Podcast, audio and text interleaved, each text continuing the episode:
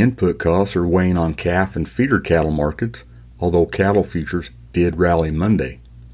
Beef cow slaughter continues at a heavy pace, setting the stage for significantly higher prices later on. Coming up on your weekly calf news price point, presented by Cattle Currents Wes Ishmael.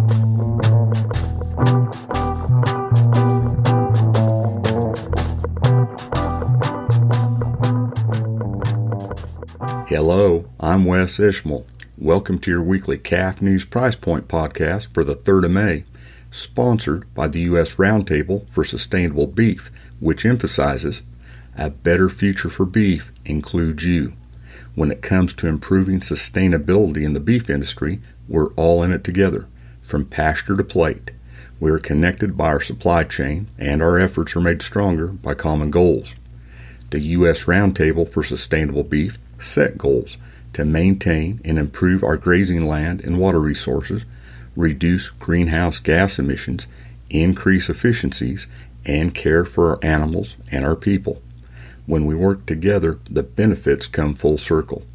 Take action to protect the resources that sustain us all at usrsb, as in beef, .org forward slash goals, or more simply, usrsb.org and look for the Goals tab. Now to the markets. Relentlessly rising feed costs continued to hamstring calf and feeder cattle price potential last week, although negotiated cash fed cattle prices were steady to a touch higher depending on the region. Live prices were steady in the southern plains at $140 a hundredweight, $2 higher in Colorado at 145 to 147, steady to $2 higher in Nebraska at 146, and steady to a dollar higher in the western corn belt at $145 to 147 dollars. Dress prices were $2 higher at $232. The weighted average five area direct fed steer price was 32 cents higher last week on a live basis at $143.34 a hundredweight. The average steer price on the beef was 2 cents higher at 232.31. Estimated total cattle slaughter last week of 656,000 head was 9,000 head fewer than the previous week, but 3,000 head more than the same week last year. Year to date total estimated cattle slaughter of 11.01 million head is 51,000 head more than the same time last year. Total estimated year to date beef production through last week was 9.20 billion pounds, which was 706,000 pounds more or 0.77% more than a year earlier. Current cash price firmness is based on snugger immediate supplies before ballooning with the elevated feedlot placements of recent months. However, as the industry makes its way through front loaded supplies, data suggests record high cattle prices in the wake as the national beef cow herd continues to contract. Cattle futures prices reflect current realities. Live cattle futures closed narrowly mixed from 27 cents lower to 50 cents higher week to week on Monday, and that was with an average gain of $1.67 on Monday. Pressure last week was partly due to the inability of already high wholesale beef prices to increase with their typical seasonal gusto. Choice box beef cutout value was $4.05 lower week to week on Monday at $262.55 a hundredweight Select was $8.29 lower at 248.23. Wholesale beef prices are headed in the opposite direction of what one might suspect heading into grilling season, says Andrew P. Griffith, agricultural economist at the University of Tennessee, in his weekly market comments. However, he says extremely strong retail beef prices coupled with increasing beef production may be the culprits forcing wholesale beef prices lower. Griffith points out year to date federally inspected beef production is 1.4% higher than last year and 11.4% more than the five year average. As for retail beef prices, Griffith explains the all fresh price was $7.36 a pound in March, above $7 a pound for 10 consecutive months.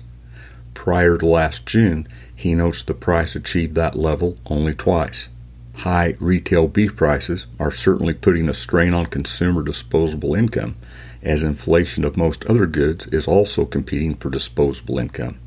Everyone has to eat, but they do get a choice, Griffith says. Remember, a better future for beef includes you. When it comes to improving sustainability in the beef industry, we're all in it together from pasture to plate.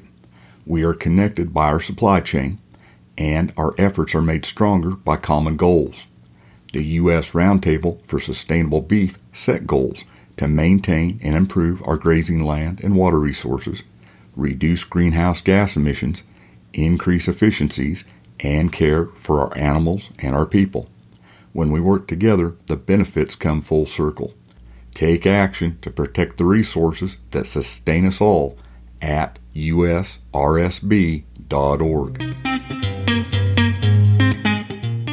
As alluded to earlier, high input costs weighed on calf and feeder cattle markets last week. Although there were instances of sharply higher prices for some grass calves, nationwide calves and feeder cattle sold steady to $3 a hundredweight lower, according to the Agricultural Marketing Service. Feeder cattle futures bounced around during the week, but never outran the shadow of the unexpectedly large March feedlot placements suggested by the latest Cattle on Feed report. They closed an average of 63 cents lower week to week on Monday, except for 12 cents higher in spot June. That was thanks to the rally of an average of $5.04 higher on Monday, supported by oversold conditions, expanding open interest with opening the books on a new month, and a day of lower corn futures. Even so, corn futures closed an average of 8.2 cents higher in the front six contracts week to week on Monday. Every sector of cattle production continues to deal with extremely elevated input costs while cattle prices continue to decline, Griffith says. He adds that many regions in the country continue to deal with drought, which is not only impacting pasture production, but also influencing prospects for hay production.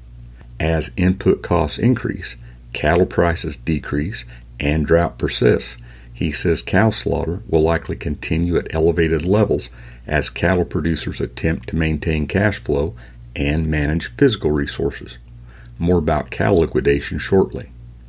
AMS analysts point out recent rains provided optimism for some drought plagued regions.